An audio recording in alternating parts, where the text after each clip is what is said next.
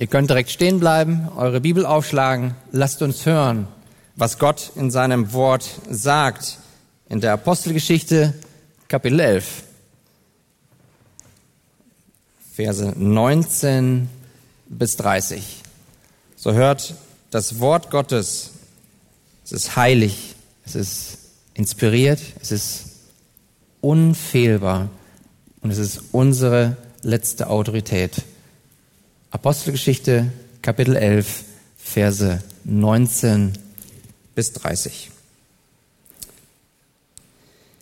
Die nun, welche sich zerstreut hatten seit der Verfolgung, die sich wegen Stephanus erhoben hatte, zogen bis nach Phönizien und Zypern und Antiochia und redeten das Wort zu niemand als nur zu Juden. Unter ihnen gab es aber einige Männer aus Zypern und Kyrene, die, als sie nach Antiochia kamen, zu den griechisch Sprechenden redeten und ihnen das Evangelium von dem Herrn Jesus verkündigten. Und die Hand des Herrn war mit ihnen, und eine große Zahl wurde gläubig und bekehrte sich zum Herrn. Es kam aber die Kunde von ihnen zu den Ohren der Gemeinde in Jerusalem, und sie sandten Barnabas, dass er hingehe nach Antiochia. Und als er ankam und die Gnade Gottes sah, freute er sich und ermahnte alle, mit festem Herzen bei dem Herrn zu bleiben. Denn er war ein guter Mann und voll heiligen Geistes und Glaubens. Und es wurde dem Herrn eine beträchtliche Menge hinzugetan. Und Barnabas zog aus nach Tarsus, um Saulus aufzusuchen. Und als er ihn gefunden hatte, brachte er ihn nach Antiochia. Es begab sich aber, dass sie ein ganzes Jahr zusammen in der Gemeinde blieben und eine beträchtliche Menge lehrten. Und in Antiochia wurden die Jünger zuerst Christen genannt. In diesen Tagen aber kamen Propheten von Jerusalem herab nach Antiochia. Und einer von ihnen mit Namen Agabus trat auf und zeigte durch den Geist eine große Hungersnot an die über den ganzen Erdkreis kommen sollte. Diese trat dann auch ein unter dem Kaiser Claudius.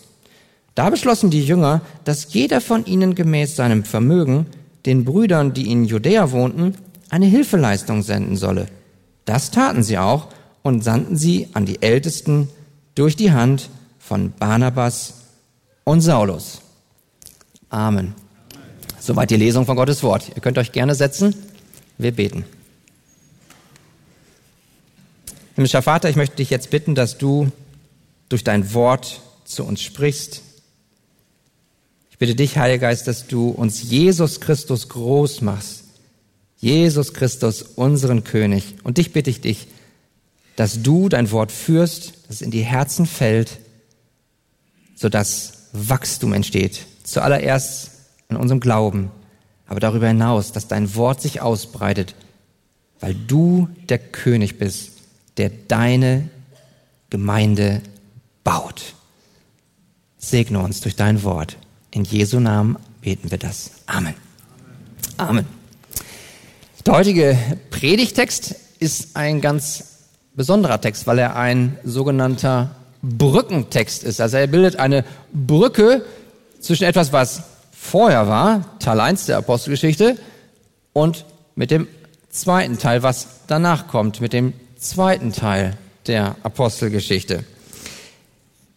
Wir haben jetzt hier den Predigtext von Kapitel 11, die Verse 19 bis 30. Und wenn wir dazu dann noch den nächsten Sonntag nehmen, Kapitel 12, dann haben wir das, was jetzt zusammen die Brücke bildet zwischen dem ersten Teil und dem zweiten Teil. Was war im ersten Teil? In den ersten elf Kapiteln. Wer, welcher Apostel spielt da die Hauptrolle? Das ist der Apostel Petrus. Und nach dem nächsten Sonntag, wenn wir uns dann die Kapitel 13 fortfolgende angucken, dann gibt es einen anderen Apostel, der dann die erste Rolle spielt. Und das ist der Apostel Paulus. Und in dem heutigen Text, da haben wir insofern eine Brücke, als wir eine geografische Identität haben, als auch eine personelle. Wir haben also im Text heute jeweils den Ort Jerusalem und Antiochia. Und wir haben zwei Personen, die auch diese Brücke bilden. Wir haben nämlich einerseits den Barnabas und andererseits den Paulus.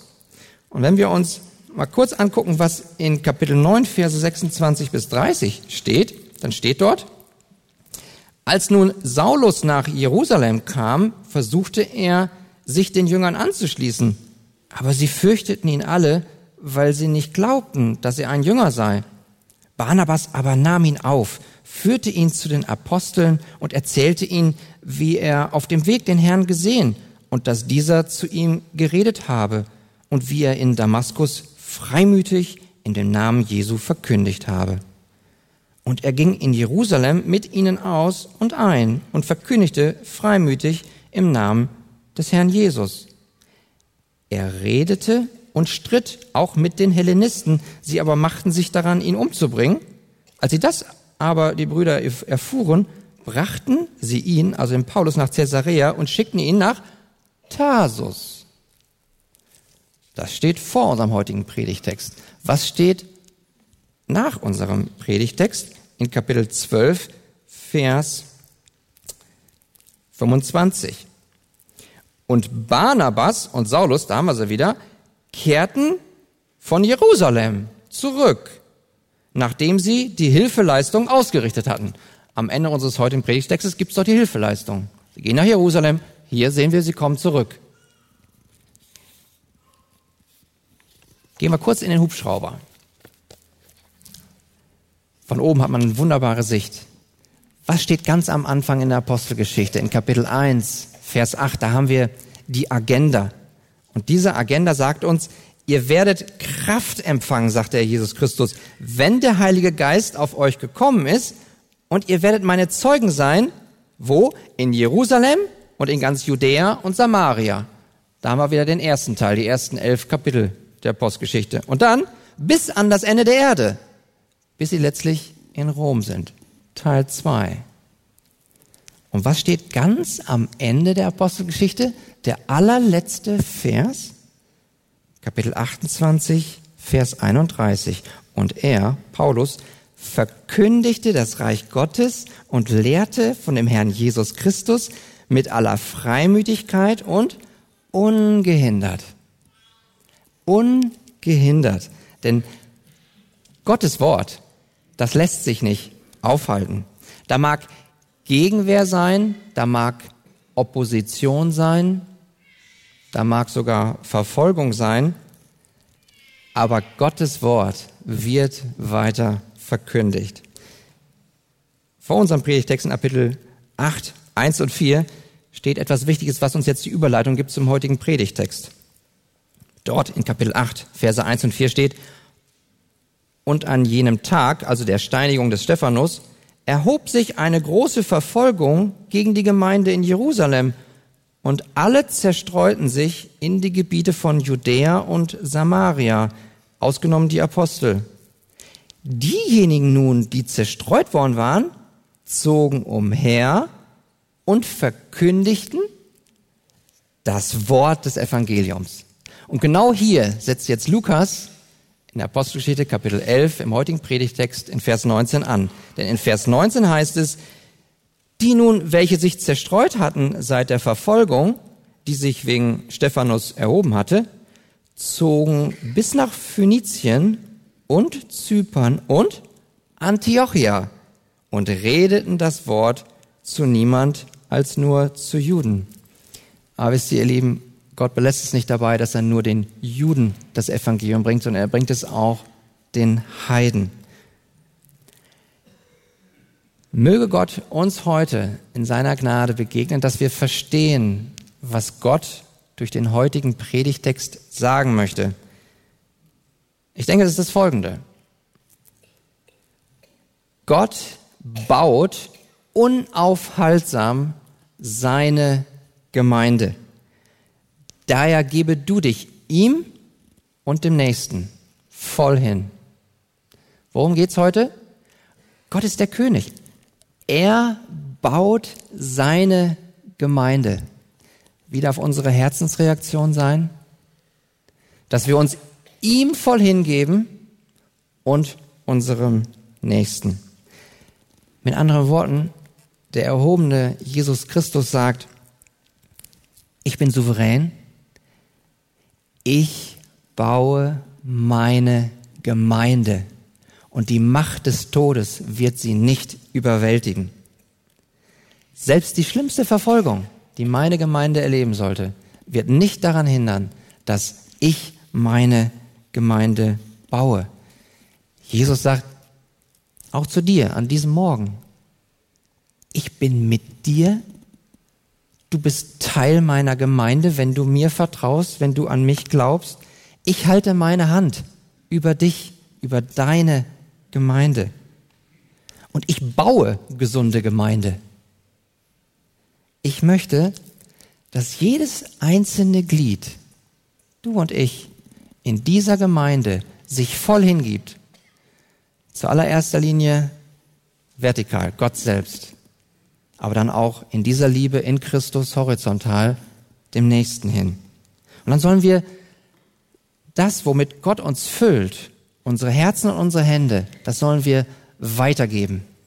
Und wenn wir gleich durch den Predigtext gehen, dann werden wir sehen, wie Gott uns nach und nach die Hände füllt. Mit jedem Merkmal, das wir durchgehen, was eine gesunde Gemeinde ist, wird er unsere Herzen füllen und unsere Hände, dein Herz und deine Hände. Und das gebe dann weiter. Folgende fünf Merkmale wollen wir im Folgenden besprechen, die sich aus dem Text ergeben. Eine gesunde Gemeinde evangelisiert. Eine gesunde Gemeinde umarmt freudig. Eine gesunde Gemeinde ermutigt. Eine gesunde Gemeinde lehrt. Und eine gesunde Gemeinde leistet Hilfe. Evangelisieren, freudig umarmen, ermutigen, lehren und Hilfe leisten. Und während wir gleich dann so da durchgehen, durch diese einzelnen Merkmale, dann überleg in deinem eigenen Herzen, wie kann ich in meiner Hingabe zu Christus und in meiner Hingabe zum Nächsten wachsen? Also fangen wir an mit dem ersten Merkmal einer gesunden Gemeinde. Eine gesunde Gemeinde evangelisiert. Verse 19 bis 20. Die nun, welche sich zerstreut hatten seit der Verfolgung, die sich wegen Stephanus erhoben hatte, zogen bis nach Phönizien und Zypern und Antiochia und redeten das Wort zu niemand als nur zu Juden.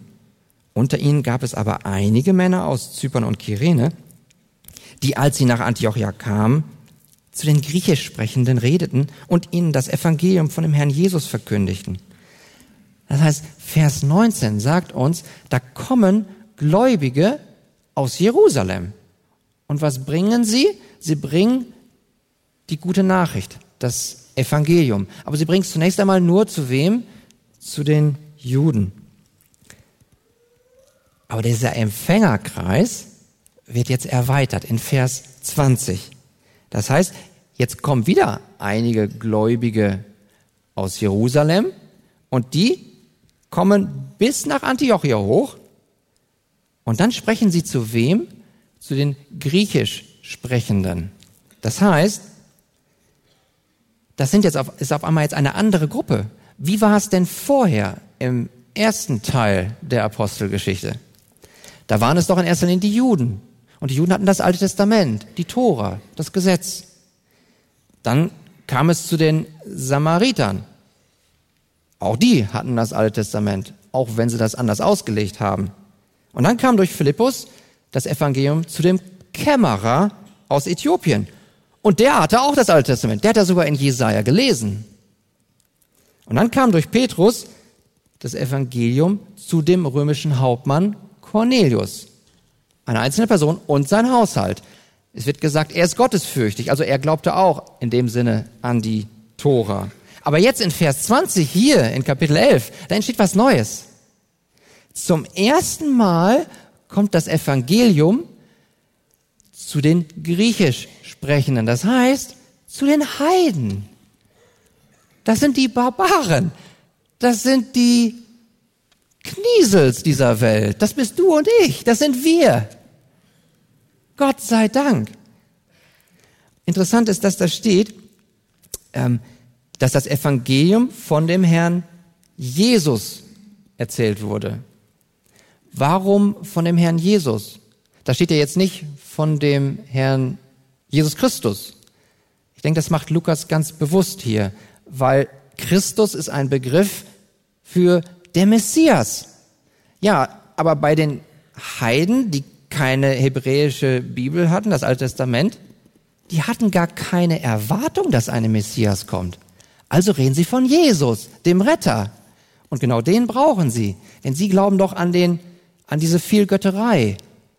Es gibt nicht den einen Gott, was die hebräische Bibel lehrt, sondern es gibt diese vielen Götter. Für alles gibt es einen Gott, einen Götzen.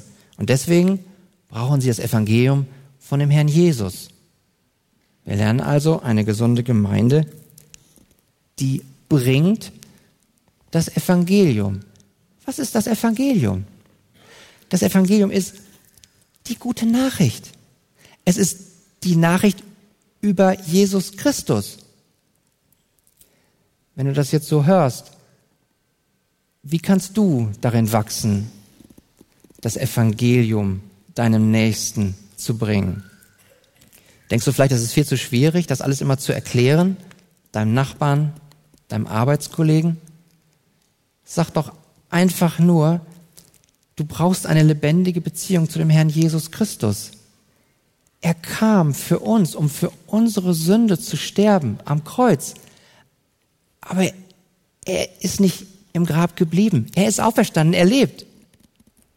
Das ist doch mit ganz einfachen Worten erzählt, was die gute Nachricht ist. Es geht um diese lebendige Beziehung zu Jesus. Ich möchte dich ermutigen, dass du dich traust, zu deinem Herrn Jesus Christus zu stehen. Und da, wo es weise ist, erzähle es dem Nächsten. Wir brauchen alle dieses Evangelium.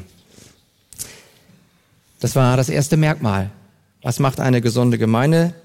Sie evangelisiert. Aber sie evangelisiert nicht nur, sondern sie umarmt auch freudig. Ein freudiges Umarmen. Wie komme ich darauf? Verse 22 und 23.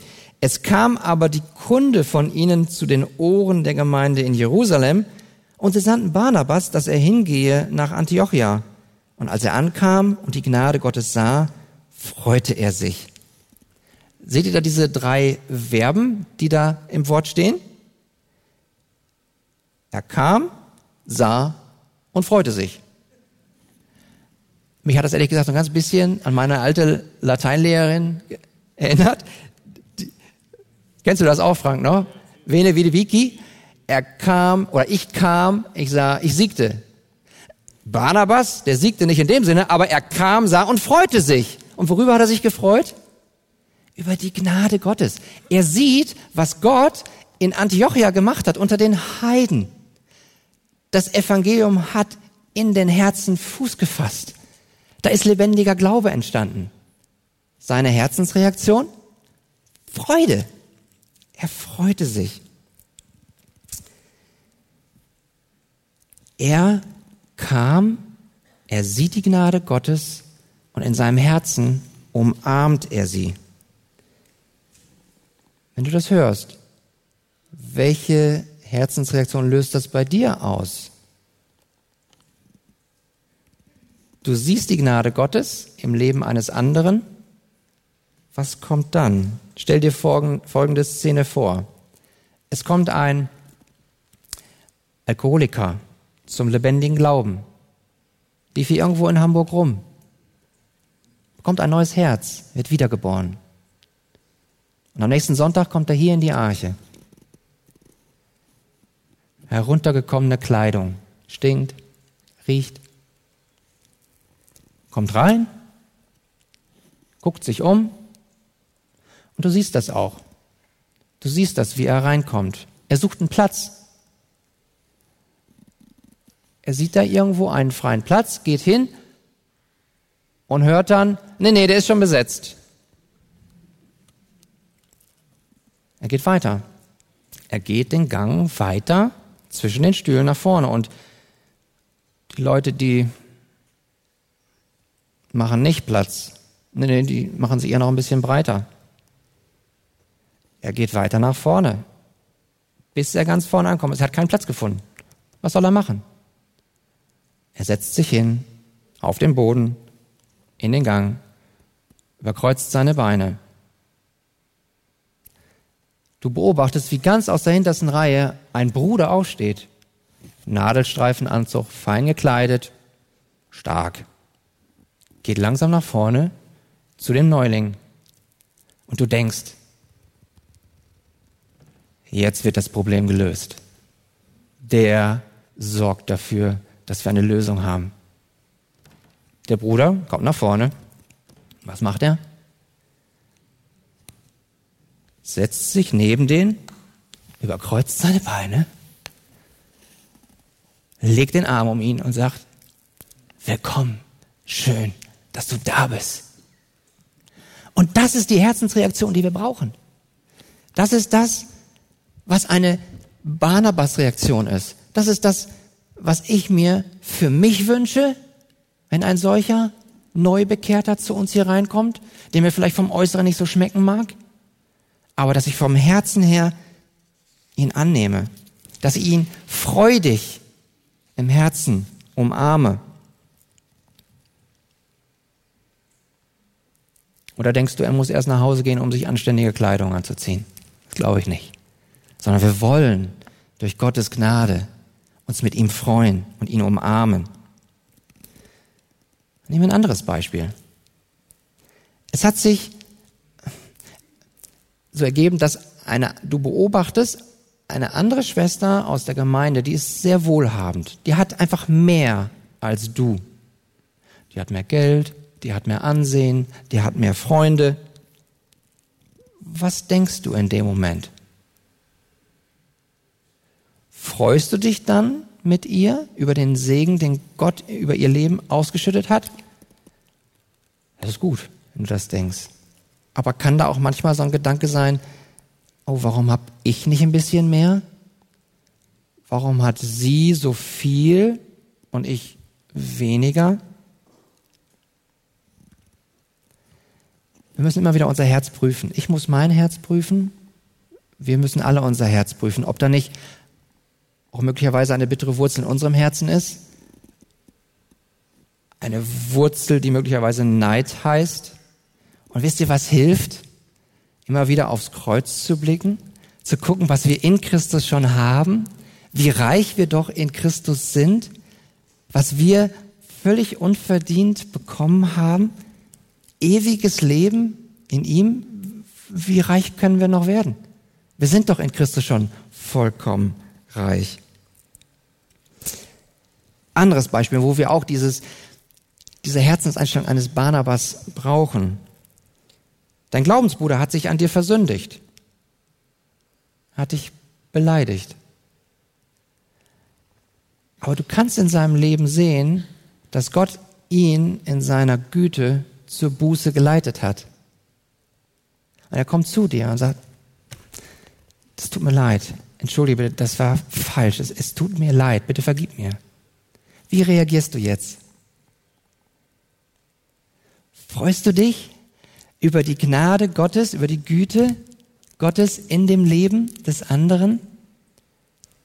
Freu dich, freu dich darüber. Insofern dürfen wir selbst ein Barnabas sein mit dieser Herzenseinstellung. Aber wichtig ist auch, dass wir auch ein Barnabas um uns haben. Ich frage dich, hast du auch einen Barnabas an deiner Seite? Hast du jemanden an deiner Seite, der offene Herzensaugen dafür hat, für die ganzen Gnadenerweise Gottes in seinem Leben? Das ist wichtig. Also wenn ich das sagen darf, eine Barnabasin ist zum Beispiel Eva Kiese. Eva, wenn ich dich erwähnen darf, es gibt noch viele andere hier. Jetzt dürft ihr euch wieder mitfreuen mit Eva. Weil wenn ihr mit ihr sprecht, die ist voll von dem, was sie mit Jesus erlebt und spricht darüber und sagt, das ist Gottes Gnade, die ich da sehen darf und dann diese Gnade auch. Es gibt viele hier, die diese offenen Augen haben. Das kann jeder von uns haben. Sucht euch Menschen, mit denen ihr euch freuen könnt über die Gnade Gottes und umarmt die Person und damit auch die Gnade Gottes. Also eine gesunde Gemeinde, sie evangelisiert und sie umarmt freudig. Und drittens, sie ermutigt. Verse 23 und 24. Und als er Barnabas ankam und die Gnade Gottes sah, freute er sich und ermutigte alle, mit festem Herzen bei dem Herrn zu bleiben. Denn er war ein guter Mann und voll Heiligen Geistes und Glaubens. Und es wurde dem Herrn eine beträchtliche Menge hinzugetan. Er kam, sah und freute sich und was macht er? Er ermutigt sie.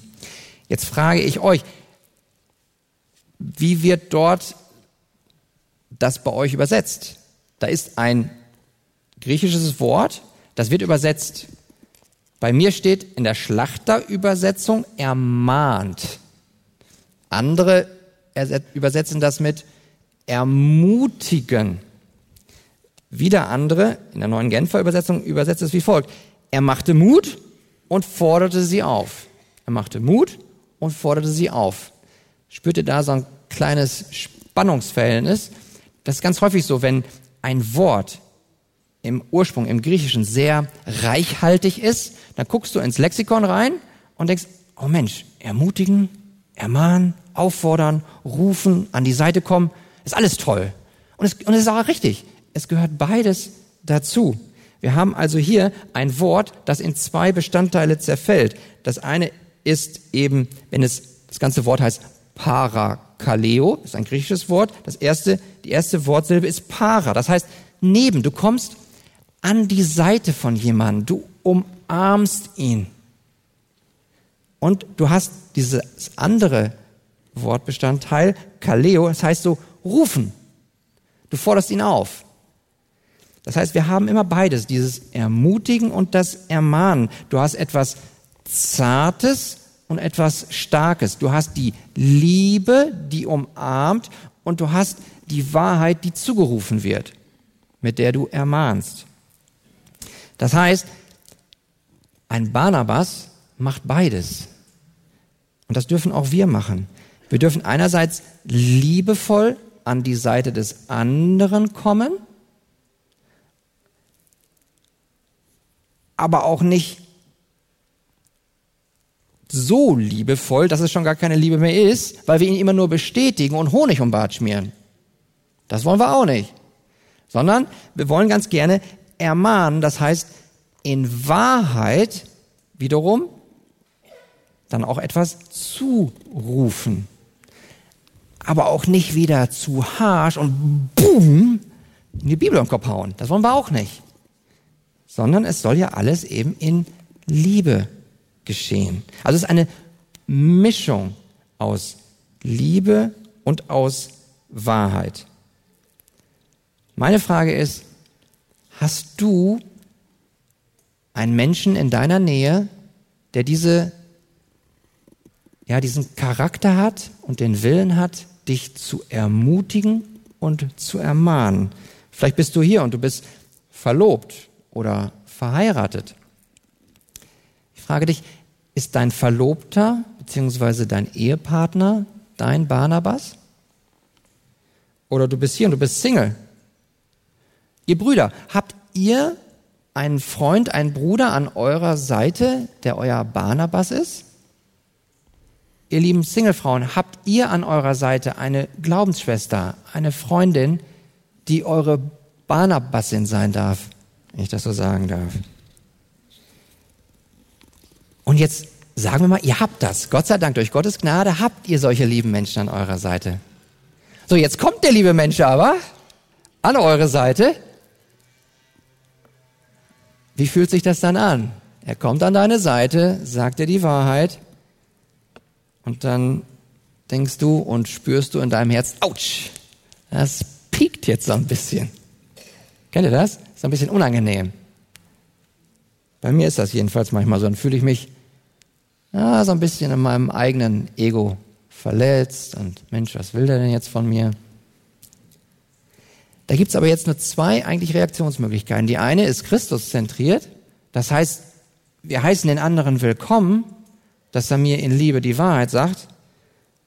Oder aber wir sagen, ja komm, Moment mal kurz, so war das ja jetzt gar nicht. Und du fängst an, dich zu verteidigen, du fängst an, dich zu rechtfertigen.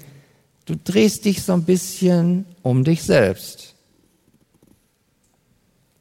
Also ich ganz ehrlich neige da manchmal zu, dass ich mich manchmal zu sehr selbst liebe, mich zu sehr um mich selbst drehe. Also ich denke, Mensch, jetzt geht's doch mal um Markus. Kennt ihr das? Bei euch? Ich meine, ihr kennt das wahrscheinlich auch bei mir, aber kennt ihr es auch bei euch? Aber es dauert dann nicht lange, dann kommt meine Kathi an meine Seite, meine Ehefrau, umarmt mich und stellt mir Herzensfragen, die die Wahrheit beinhalten. Und dann kann ich auch reagieren und sagen, ja, also, ja, das war ja nicht immer so, dass ich dann so und so ungeduldig war, sondern das, nein, sagt Kathi, aber in diesem Falle muss ich dir sagen, da warst du etwas ungeduldig. So, und durch Gottes Gnade die ich dann erfahre, die möglichst wir alle erfahren, wollen wir das einfach erstmal nur annehmen. Und da muss ich auch noch drin wachsen, mich nicht zu verteidigen, mich nicht zu rechtfertigen, sondern einfach mal Danke sagen. Danke, dass du die Liebe hast, zu mir zu kommen. Und dass du auch die Liebe hast, mir die Wahrheit zu sagen. Ich denke darüber nach. Können wir da gleich nochmal drüber sprechen? Ihr könnt euch das ausmalen. Ich muss darin noch wachsen. Denn was wir brauchen, das sind andere Menschen, die in unser Leben hineinsprechen, weil wir alle die Neigung haben, weil wir immer noch Sünder sind, dass wir uns um uns selbst drehen und dass wir uns selbst betrügen. Und so frage ich dich, bist du ein Barnabas, in deinem Leben hier in dieser Arche-Gemeinde? Liebst du deinen Nächsten genug, um an seine Seite zu kommen und ihm die Wahrheit zu sagen? Du, ich habe da in deinem Leben das und das beobachtet. Können wir mal drüber sprechen? Oder sagst du ihm immer nur, wenn du etwas Gutes siehst? Das sollst du auch tun. Du sollst ihn auch ermutigen darin, was Gott Gutes macht. Aber dann geh auch den Schritt weiter wenn du etwas beobachtest, was dann nicht in Ordnung ist. Dann ist das wahre Liebe, ihm das auch zu sagen. Wir dürfen andererseits aber auch nicht ungeduldig sein. Wir müssen immer noch die Liebe haben, dass wir nicht zu schnell und zu harsch mit der Wahrheit kommen. Jetzt sagst du vielleicht, naja, das hört sich alles ganz prima an, aber ich mag das nicht so auf den anderen zugehen.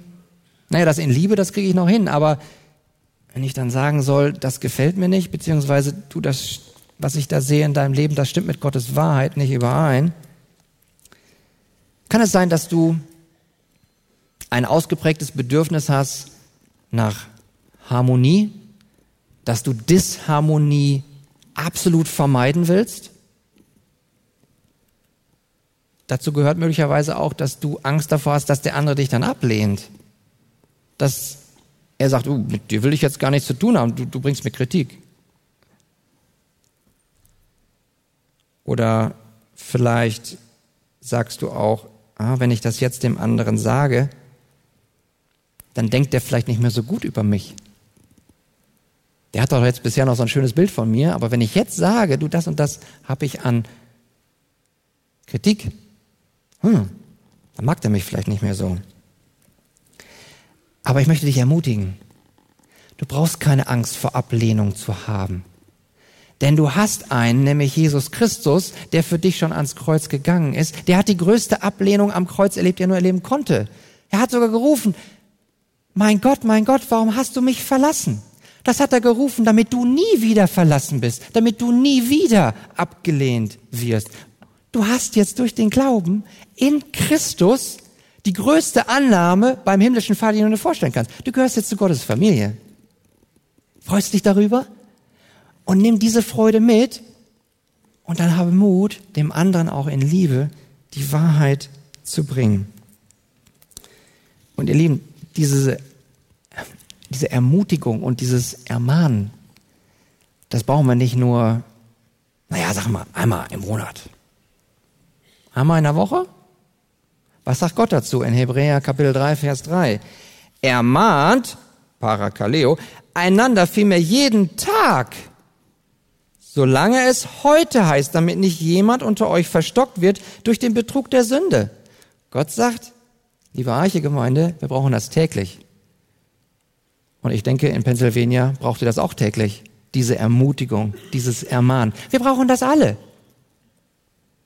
Und jetzt sagst du, wie geht das denn? Okay, hast mich überzeugt. Ich möchte es gerne. Aber wie geht das? Wie kann ich den anderen ermutigen? Wie kann ich ihn ermahnen? Denn ich heiße nur Markus, nicht Joses. Und ich habe auch nicht den Beinamen Barnabas. Mann, als Sohn des Trostes. Aber Gott hilft dir. Gott hat uns schon geholfen. Wodurch? Indem er uns zwei Tröster gibt. Er gibt uns zwei Beistände. Er gibt uns zwei Parakleten. Der Barnabas war hier voll Heiligen Geistes. Wie wird der Heilige Geist noch genannt? Ja, richtig. Der Tröster, der Beistand. Parakletos. Das heißt, selbst der Jesus Christus hat seine eigenen Jünger dadurch ermutigt, wenn ich gehe, ich werde euch senden den Heiligen Geist. Und das ist ein anderer Beistand. Ah, ein anderer Beistand? Wer ist denn dann mein erster Beistand? Wenn der Heilige Geist der andere Beistand, der zweite Beistand ist, Wer ist denn dann der erste Beistand? Der Apostel Johannes sagt es uns im ersten Johannesbrief, Kapitel 2, Vers 1. Denn dort wird der Herr Jesus Christus als Parakletos bezeichnet, als Tröster, als Beistand, als Anwalt. Das heißt, wenn du hier bist und ein Gotteskind bist, wenn du an Jesus Christus glaubst, dann hast du zwei Beistände. Du hast einerseits den Herrn Jesus Christus als deinen Beistand, als deinen Anwalt und du hast den Heiligen Geist, einen weiteren Beistand. Und jetzt ist wichtig, dass wir verstehen, dass Jesus Christus in Liebe an unsere Seite kommt und durch den Heiligen Geist uns die Wahrheit sagt. Das heißt, Jesus Christus wenn du ein Gotteskind bist, steht er neben dir. Und weißt du was? Er steht nicht nur neben dir und legt dir den Arm um, sondern er steht auch an deiner Stelle vor des Vaters Gnadenthron. Freust du dich darüber?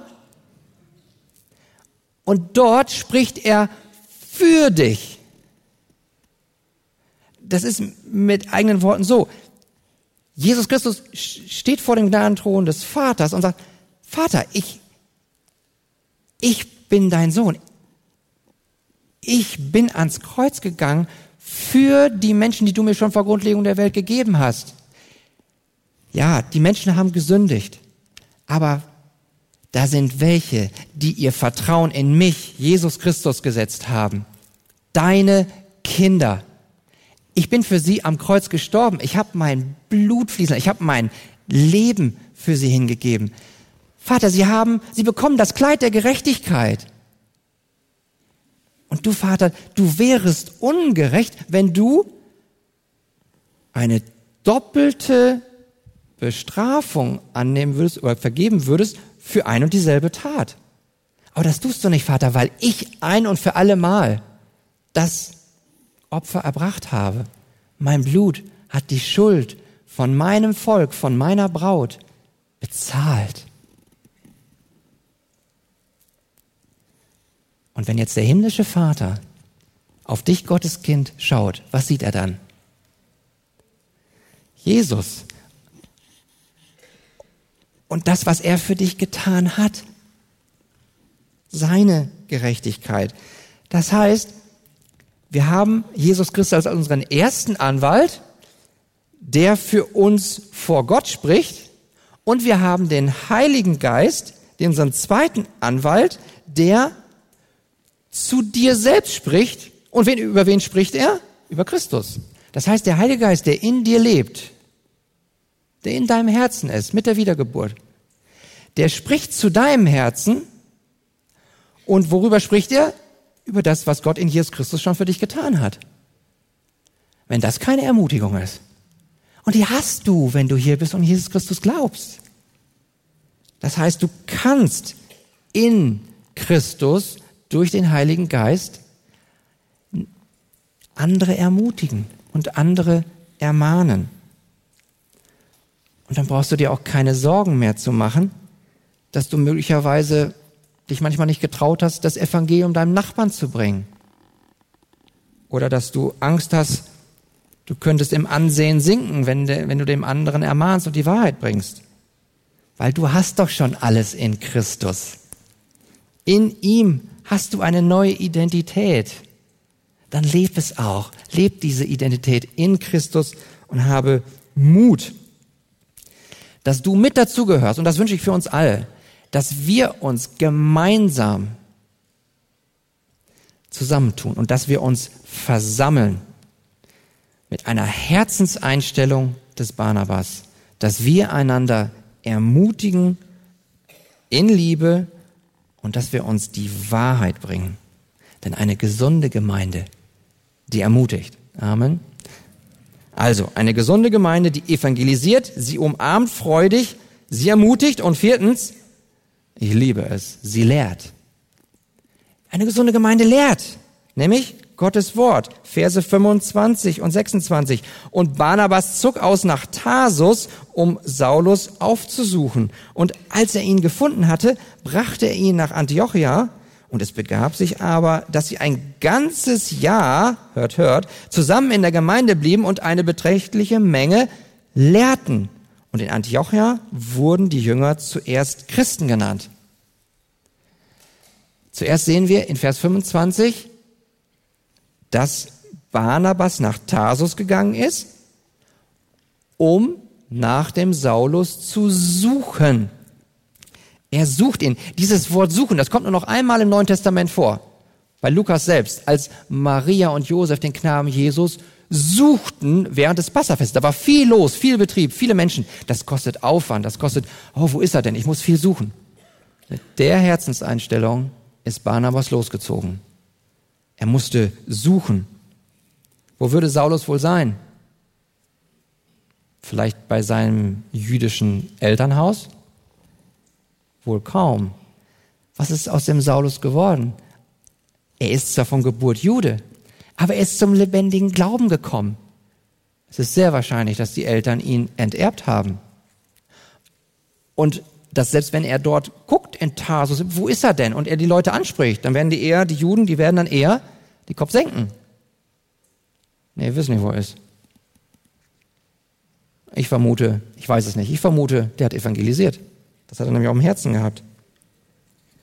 Vers 26. Barnabas findet Saulus und was macht er? Er bringt ihn nach Antiochia. Und zwei Dinge, die wir jetzt hier wieder am Charakter des Barnabas sehen, Darauf möchte ich hinweisen. Das erste ist Weisheit, das zweite ist Demut. Worin besteht die Weisheit? Nun, die Weisheit ist die folgende. Er kommt nach Antiochia, sieht die Gnade Gottes, sieht, wie viele Menschen zum Glauben gekommen sind. Das sind neugeborene, frische Babys. Was brauchen die? Nahrung. Die brauchen geistliche Nahrung. Die brauchen die Lehre. Die brauchen das Wort Gottes. Und sie müssen auch verstehen, es gibt jetzt diese neue Lehre, dass es eben nicht mehr nur die Gruppe der Juden gibt, es gibt nicht mehr die andere Gruppe der Heiden. Nein, es gibt eine neue, eine dritte Gruppe und die heißt Christen. Alle, die in Christus sind, alle, die an Jesus Christus glauben, sind eins. Aber das mussten sie erst lernen. Und am Ende von Vers 26 steht dann, in Antiochia wurden die Jünger zuerst Christen genannt. Aber es ist auch Demut, die ich hier sehe. Demut des Barnabas. Denn überleg mal, er ist selbst Lehrer. Apostelgeschichte Kapitel 13, Vers 1, da steht, dass er auch Lehrer ist. Aber was erkennt der Barnabas? Da gibt es einen in Tarsus, einen Saulus. Den hole ich. Der ist nämlich begabter. Der kann das noch besser erklären als ich. Und das ist diese Herzenseinstellung, die ich mir für mich wünsche und auch für uns alle, so wie der Johannes der Täufer gesagt hat in Johannes 3:30. Er, Jesus Christus, muss wachsen. Ich aber muss abnehmen. Und in Vers 26, da sehen wir dann, dass sie ein ganzes Jahr zusammen waren und dass sie eine beträchtliche Menge lehrten. Könnt ihr euch vorstellen, warum ich das liebe? Weil wir das Wort Gottes brauchen. Wir wollen es lehren. Ich frage dich, hast du Hunger danach? Hast du Durst?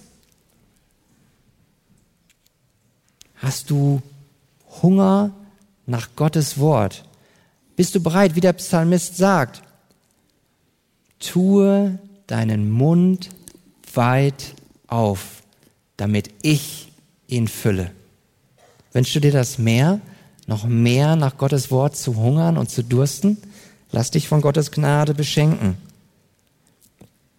Also, wir sehen eine gesunde Gemeinde, sie lehrt. Sie evangelisiert, sie umarmt freudig, sie ermutigt, sie lehrt. Und fünftens, eine gesunde Gemeinde leistet Hilfe.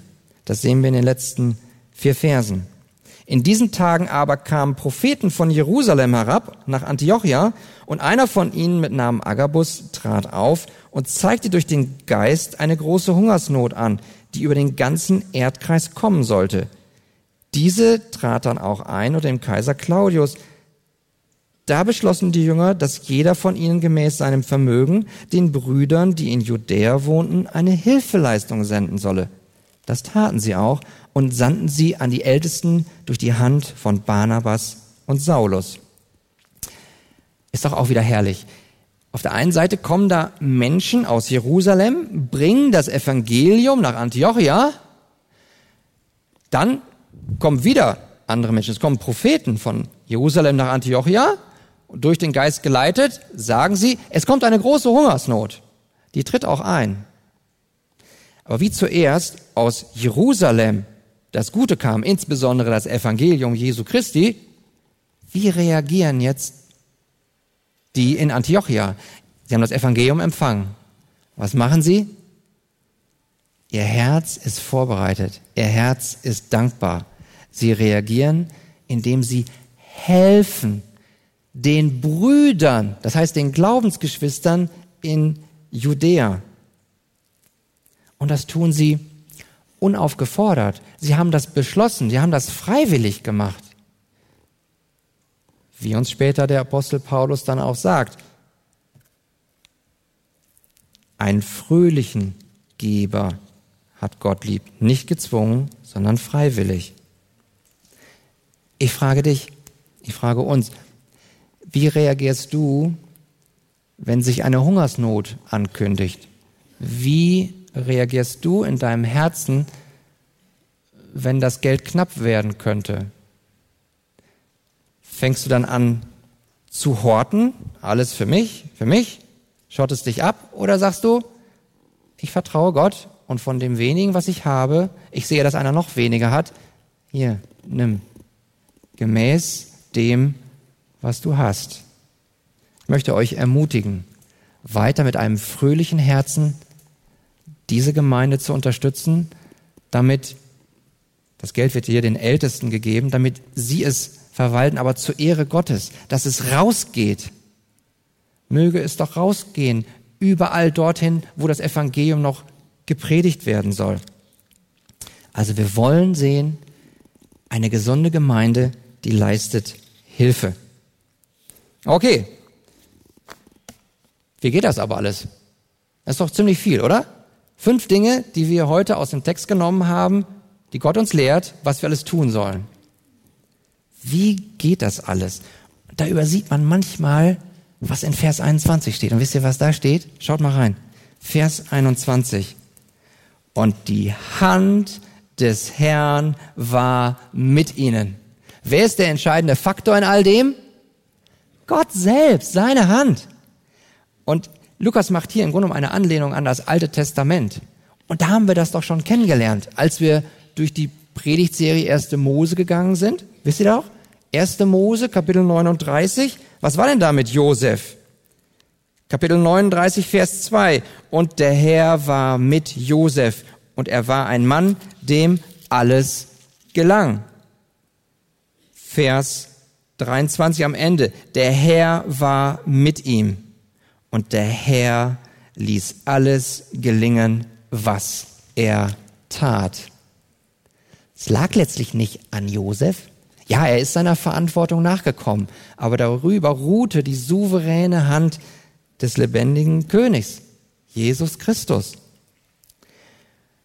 Und weil eben die Hand des Herrn Jesus Christus über der Gemeinde in Antiochia war, deswegen konnte sie auch die Gemeinde in Jerusalem evangelisieren. Und deswegen konnte Barnabas nach Antiochia gehen, die Gnade Gottes erkennen und sie in Liebe umarmen und freudig. Und er konnte die Neubekehrten durch die Hand Gottes, er konnte sie ermutigen, er konnte sie ermahnen.